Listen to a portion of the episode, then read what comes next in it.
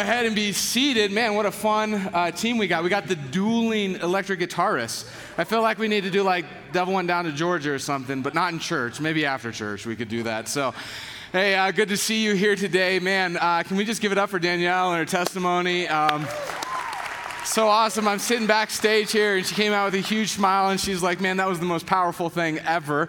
And uh, man, it is. When we experience the miracle of life, and every time someone comes to faith, it is a miracle.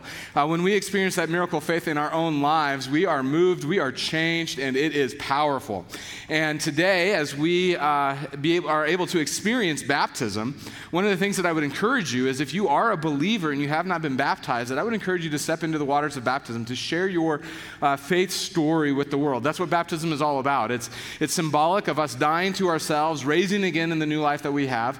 And the reason that we share stories on the screen is so that we can pl- proclaim the stories of the way that God is moving in and through us as individuals and as a church. And so uh, we try to make it pretty easy for you here at Crossroads Church. If you uh, want to get baptized, you can simply text the word next uh, to our text number. You'll see it several times today, but that number is 720 513 3 3. And so, with all that said, I want to do, I do want to welcome all of you joining us online at Crossroads Live, YouTube, Facebook, at Fort Lupton, and here at Thornton. Uh, if you are new with us, man, I'm so glad that you're here. My name is Matt Manning. I'm the senior pastor here at Crossroads Church. And today we are in the final week of our first season in the book of Acts. And if you are new for us here, if you're new around here, uh, one of the things that we are in the habit of as we do our preaching and teaching is that we go through uh, topics where we take maybe a topic of the Bible, like, uh, or a topic in our life, or an issue like anger, or parenting, or money, and we say, what does God have to say about it? And then we build a series around a topic. But we also go through books of the Bible where we take uh, books of the Bible, like Acts, and we just walk through it. That we believe that there's a value in both looking at the scriptures topically and walking through books of the Bible. Now, since Acts is such a huge book, uh, we are going to do it in about 35 ish weeks, is how long it's going to take us. We've divided it up into like mini series that we call seasons, like on TV show. Very cute, I know. And so, uh, this first season, this first season, we have been following the narrative that Luke puts forth uh, to us, the author of the book of Acts. He lays this out in chapters 1 through 8, which really all about the story of watching the gospel message move through the city of Jerusalem. This is where it all began. This is a really big deal. This is really important for us to understand. That the reason that it's so important that it started in Jerusalem is not only because Jerusalem was the capital of Israel, the land given to the Hebrew people by God as their chosen ones, as the chosen ones of God, but also because at the center of Jerusalem, in the city center, was the temple. And the temple, the Jerusalem temple, for the Jewish person was the center of life. That when we go back into the Old Testament, we see that the Jerusalem temple is where the presence of God dwelt. It was, it was there. The presence of God was in the temple. And for the Jewish person, it meant that if God's presence was in the middle, that this was the most important place in all of the world, and by default, the center of faith, the center of all things related to faith. Well, then Jesus comes along. And Jesus is doing his teaching. And during his teachings, he would sometimes say something like this that the hour is coming where you won't worship God on this mountain or in Jerusalem. In other words, your worship of God will not be tied to a geographic location, that the presence of God will not be tied here, that you will be able to worship anywhere. And as Jesus began to, to proclaim this, the religious leaders, particularly at the Temple of Jerusalem, that this didn't sit well with them. That they had become very powerful, very wealthy men because of their work around the temple. And soon, they, the, the whole thing intensifies where they're standing against Jesus, and eventually they have Jesus crucified for claiming to be the Messiah. Now, it's important for us to all understand this because Luke's intent, and thus our intent as we're walking through the book of Acts, is to watch the gospel spread from Jerusalem to Judea, Samaria, and the ends of the earth. And here's the cool thing that we know it made it because we're all sitting here with our Bibles open, ready to experience God today, that the, that the gospel has made it to the ends of the earth that we are here today, according to Luke in Acts chapter 1 8, because the disciples who received the power of the Holy Spirit went out and they began to testify, they began to give witness to the things that they had seen and heard Jesus do.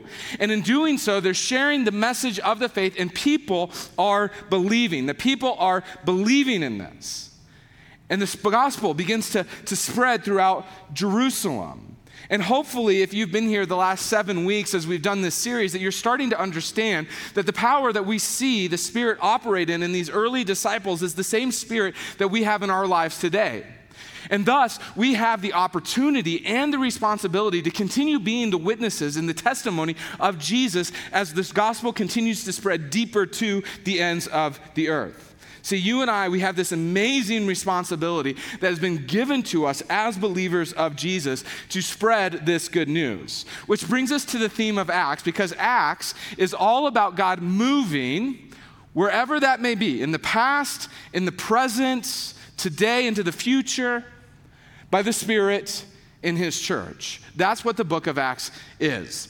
And so we are in chapter five. We've been through the first cha- five chapters. We're five chapters in, and the disciples, they're all still hanging out in Jerusalem. And today, we're going to walk through together an event that ultimately pushes them past the city walls and into Judea and Samaria. Samaria. If you were here last week, uh, and then you heard me say that the story that we looked at last week was one of the most shocking stories in all the Bible. If that's true of, this sto- of that story, then this story today is one of the most disturbing stories in all of the Bible. That up until this point, we have seen the gospel spread is quite fierce. That at this point, as the disciples are going out and sharing their faith, sharing the good news of Jesus, that most scholars put the gospel at about 30% of Jerusalem's population in just three months. To give you like some perspective of where we live today, if this group was to do that, about 120, 150 of us or so were to go out and begin to spread the good news of the gospel in three months, we would see about 45,000 people come to know Jesus in Thornton. That's this kind of spread that we're talking about in the early church. It's unbelievable. And while all this is happening, the religious leaders at the temple in Jerusalem are watching all this go down, and they're becoming increasingly frustrated and irritated with this movement.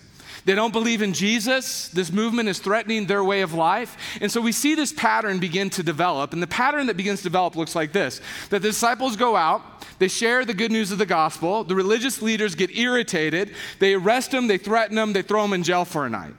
Then the disciples get out. They share the message of the gospel. The religious leaders get irritated and frustrated. They arrest them, they threaten them, they throw them in jail for tonight. Up until this point, nobody's died, nobody's been killed, nobody's been severely beaten, but all of that changes today.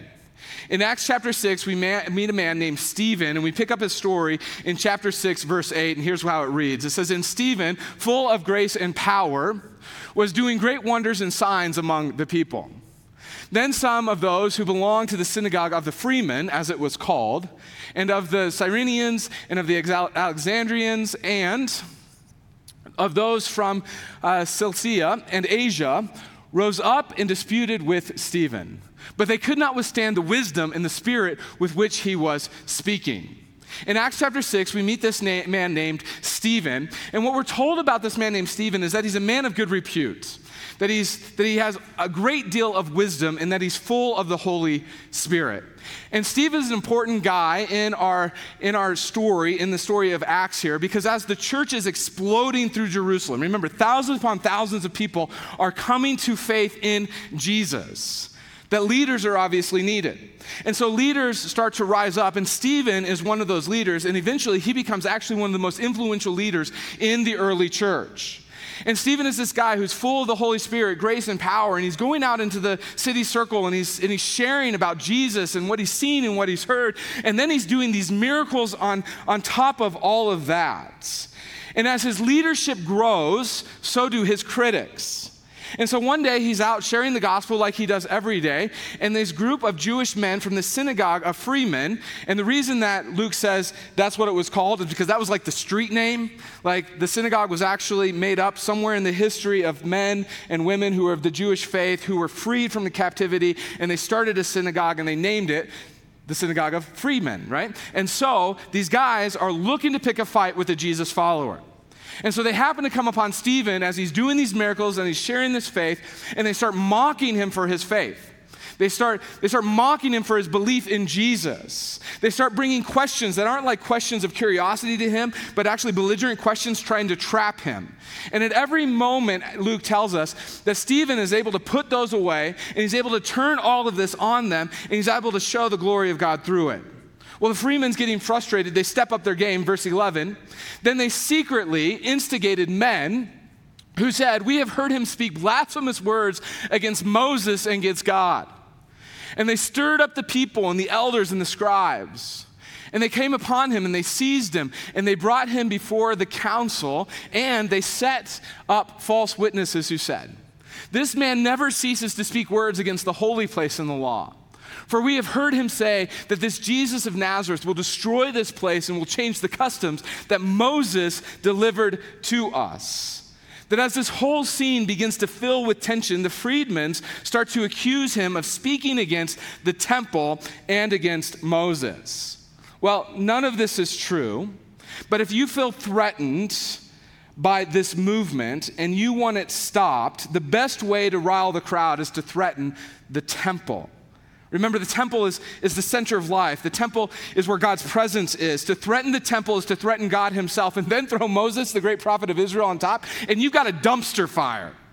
All right? And so, as this dumpster fire is raging, these fake accusations start being thrown at Stephen, and they're being shared by the Freemans in secret, instigating men who are accusing him of these trumped up charges. And so, this gets the entire crowd in this frenzy and everybody's freaking out, and everybody starts pushing in against Stephen. And all of a sudden, the Jewish religious cops show up. They throw handcuffs on Stephen and they drag him away to the courts, the religious courts, to be tried.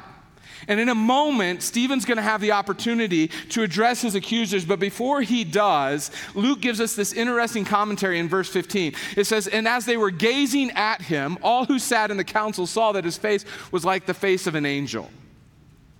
That one of the problems when we read the scriptures for us is the common imagery that we have been taught when it comes to images that we see in the scriptures.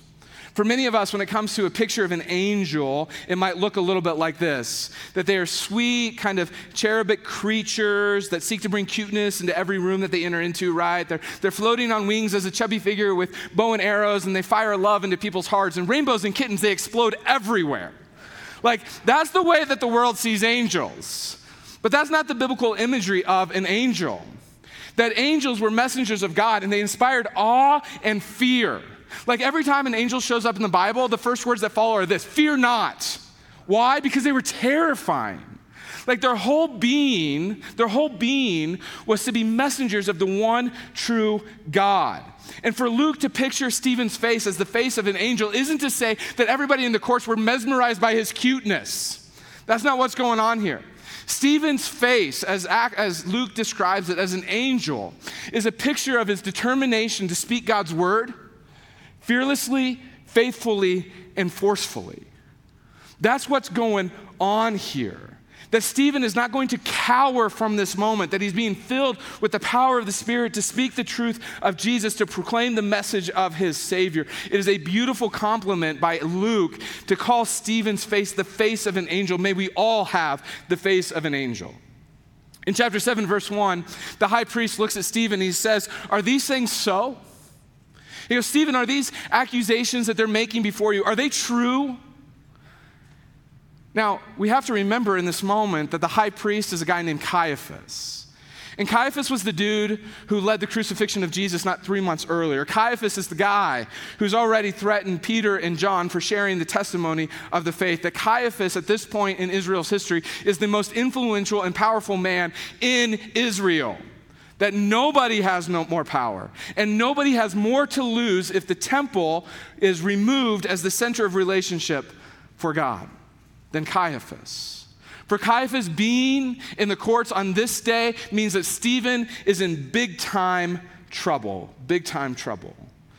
And so, in the middle of this courtroom drama, Stephen begins to answer Caiaphas and, and all the leaders, and he does so with such brilliance. He begins to take the salvation story of Israel, this grand narrative that we find in the Old Testament, and he begins to show them that the story that they're living out is actually the wrong story that the Hebrew people got the story wrong, that they got their own story wrong. And he looks at him and he says, Look, that you have rejected every messenger that God has ever sent to you. He goes, Here's my summary of where you're sitting, verse 51. He says, You stiff necked people, uncircumcised in your hearts and ears, you have always resisted the Holy Spirit. He says, Which one of the, pro- uh, as your fathers did, so do you. Which one of the prophets did your fathers not persecute? Go ahead, name a name. And they killed those who announced beforehand the coming of the righteous one. And when the righteous one did show up, you betrayed him and you murdered him. And you have received the laws delivered by the angels, and you did not keep it. Stephen says, Come on, boys, let's just talk this through. Let's start at the beginning. Moses, who you're all high and mighty about, your fathers, they rejected him. The other prophets, persecuted. The righteous one shows up, you crucify him. And now, as disciples, you threaten. He goes, let's just, let's just look at your story and the history of your story. That you were the chosen ones of God. That you were the ones, that you were the ones who were supposed to get this, that you were supposed to be different. You were supposed to show the world what it looked like to worship Yahweh. I mean, this is so familiar to me of the scene in Revenge of the Sith, Star Wars fans, right? Like where Anakin and Obi Wan, they're like lightsabering it out at the end, and Anakin looks at, Ob- uh, or Obi Wan looks at Anakin and says, You were the chosen one right? Like you were supposed to defeat the Sith, not join them. You were supposed to bring balance to the Force, not leave the world in darkness. Like Anakin, you're my brother. I love you. I mean, George Lucas lifted that right out of the pages of Scripture. Stephen is looking at the Jewish leaders and going, God chose you that you were meant to bring glory into this world, not to join Satan in it, that you were supposed to be light, not leave the world in darkness. This Hebrew blood that runs through me is the same Hebrew blood that runs through you. I love you. Repent of this. I mean, the scene is so intense. And yet, the, in the intensity of the drama, don't miss the message for us because what Stephen was saying to Caiaphas and the religious leaders on that day is as relevant to us today. And here's what he was getting at the story that you're living. The story that you're living, regardless of whatever you're living for, the story that you are living for is incomplete and therefore misshaped if Jesus is not at the center of it. That the story that you're living is misshaped and therefore incomplete if Jesus is not at the center of it. It was true for Caiaphas. It was true of all in the courts that day, and it's true of you and me today. And listen, it does not matter how religious or irreligious our story is. If Jesus is not at the center, then our story is misshaped and therefore incomplete. One of the most sobering things about this story is that Caiaphas and his leaders were living extremely religious stories. And yet they were wrong. They were incomplete because Jesus wasn't at the center. It's why years later, the author of the Hebrews letter in our Bibles would write this. He writes, Stir one another up for good works and into love. And don't neglect meeting together like some of you are, but gather together to encourage the body. That this is the normative picture of the Christian life. That as believers come together, that we're encouraging each other in, in ways that are, that are speaking to Jesus being the center of our lives. That when we gather together for meals, when we meet this fall in community groups, when we meet each other in King Soopers, all of that is meant as believers is that when we gather together, that we encourage each other to make Jesus the center of our story, the center of our stories. And so the question becomes for me and you this is Jesus at the center of your story? I mean, CEOs and, and business owners, is, is Jesus at the center of your story? Amazon workers, as you're stacking boxes on trucks, is, is Jesus the center of your story? Artists and musicians and salesmen, are, is Jesus the center of your story? Empty nesters, parents, kids, is Jesus the center of your story? Listen, men, Jesus should dominate your story. And if Jesus isn't at the center of your story, then it is an incomplete story that you are, you are living your life out wrong, at least according to Stephen, according to the Bible. So, Stephen is standing before the court. He's giving this brilliant defense, and he actually flips the scripts on his accusers, and he starts accusing them of the things that he was accused of. He looks at them and says, Look, you missed the intent of God's plan here. You missed the intent of God's plan. That you're the one who, who, because of the way that you're living, is destroying the temple, that you have disobeyed the law, that you've changed the message of Moses, and you've killed Jesus. It's you, not me, who's rejected God. Repent. Now, that went over about as well as you would imagine. And this time, there's no more threats, there's no more prison. Verse 54 tells us what happens. Now, when they heard these things, they were enraged, and they ground their teeth at him. That Stephen's passionate plea, walking them through history, did not humble them, it did not soften their hearts. It only hardened their hearts to reject him and God even further. Verse 55 But he, being full of the Spirit, gazed into the heavens and saw the glory of God and Jesus standing at the right hand of God, and he said, Behold, I see the heavens opened and the Son of Man standing at the right hand of God. This is so specific, it cannot be coincidental as Luke writes this. Remember, Luke is the writer of Acts, and he wrote a previous volume that we call Luke. And in that book or that volume, he's telling the story of Jesus. And when he's recounting the trial of Jesus before Jesus goes to be crucified, as he's recounting that trial, he quotes Jesus saying that when you see me again, I will be sitting at the right hand of the Father. Now, in monarchy language, in, in kingdom language, to sit at the right hand was the place of authority, dominion, power. And so, Stephen, in this moment, as the crowd is being enraged, he looks to the heaven for help. And what does he see open in heaven is that Jesus is sitting next to the Father, to the right of the Father, in the place of power and authority, just like he said he would be. That it's an encouragement to Stephen that no matter what's being happening in this world, that Jesus is still in charge. That no matter what hardship he finds himself, that Jesus is the authority and that he will make all things right. And with that confidence, he can have courage as he moves forward in the power of the spirits. And as he does, and as he does, this is great comfort for Stephen and for the religious leaders, great judgment. Verse 57 And they crowd out with a loud voice, and they stopped their ears, and they rushed together at him. Then they cast him out of the city, and they stoned him. And the witnesses laid down their garments, not at Stephen's feet, but at the feet of a young man named Saul. And as they did this, as they were stoning Stephen, he called out, Lord Jesus, receive my spirit. And falling to his knees, he cried out with a loud voice, Lord, do not hold this sin against them. And when he had said this, he fell asleep. This is one of the most disturbing verses in all of the scripture. A mob so enraged dragged Stephen, who just hours earlier was proclaiming the message of Jesus and performing great signs and wonders full of grace and mercy. They drag him to court so enraged, and they start throwing rocks at his head and his torso until he dies this brutal death. This is the turning point. From this point forward, the Jerusalem temple will no longer be the center of what God is doing in the world, nor is it the place where God is most present in the world that his holy temple is no longer a building, but as we saw last week, his holy temple is those of us who have placed our faith and trust in Jesus as our Lord and Savior. And that where we ever we gather, which is called the local church, that we become the body of Christ to bring about that message in the world. And so on this day, persecution breaks out in the church, first with Stephen and then throughout the city. And as believers are running for their lives, as they run to, to new places to live, with them goes the story of Jesus. They cannot stop speaking about what they've seen and heard Jesus do and say. And as they run, so the gospel spreads to Judea, Samaria, and eventually to the ends of the earth. And that is where we'll pick up season two. But before we leave Jerusalem, I just want us to ponder Stephen's life for a moment and what it means for our story.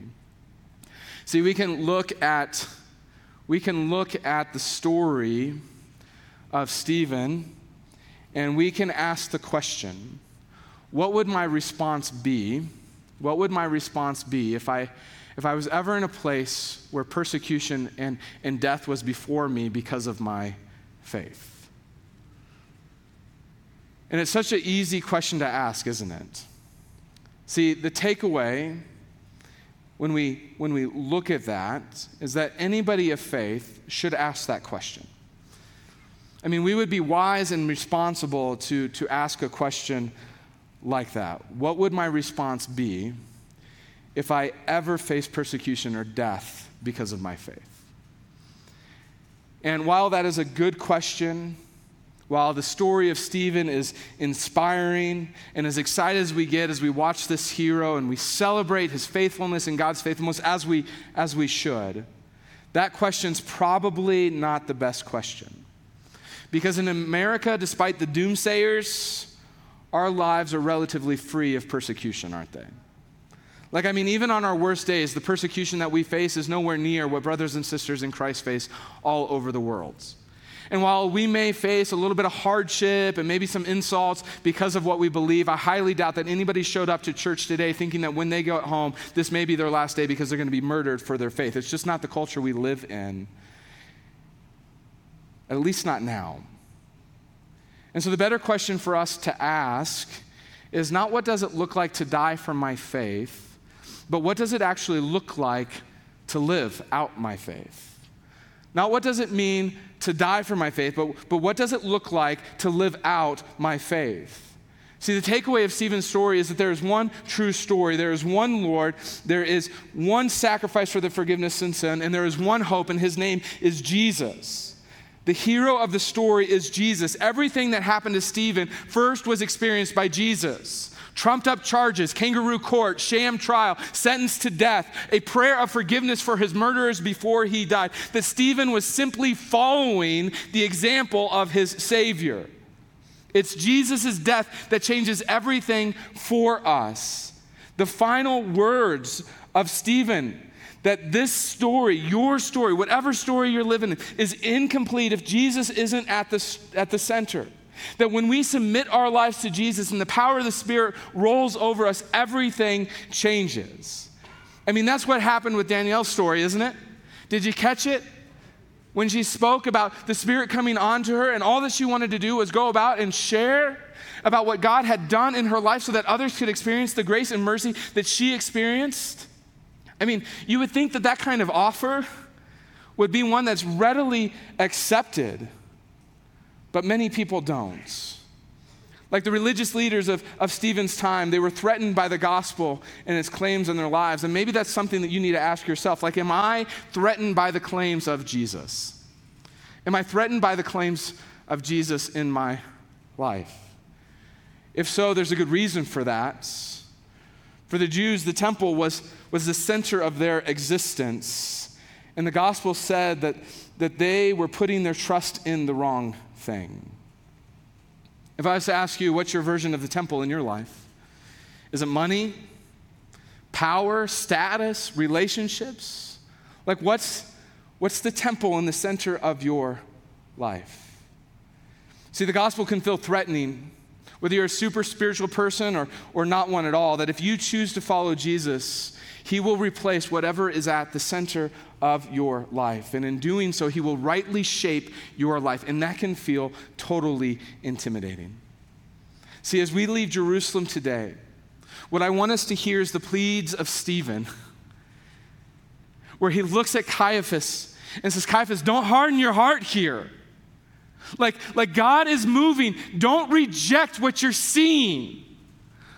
Like, put your faith in Jesus, trust in Him, repent and believe. And if you do, you'll be amazed at what happens to whatever you thought should be in the center of your life. That's the takeaway of today's story.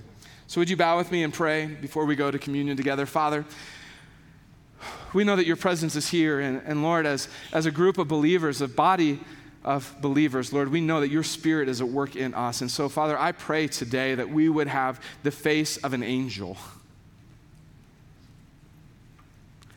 Lord, that we would fearlessly and faithfully take your message into the world.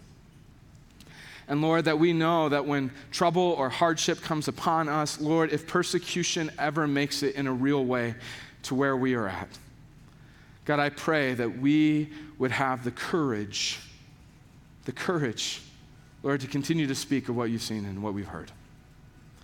And Lord, as you transform lives, God, I pray that we would that we would never take your work for granted. But Lord, that we would see it as a miracle. And Lord, that in those miracles that we would be inspired to continue to go out and to share with people so that they could experience the love, the grace, the mercy that we've experienced with you. And so today, Lord, I pray for those who maybe are intimidated by the claims of Jesus. Lord, who feel threatened like the religious leaders here.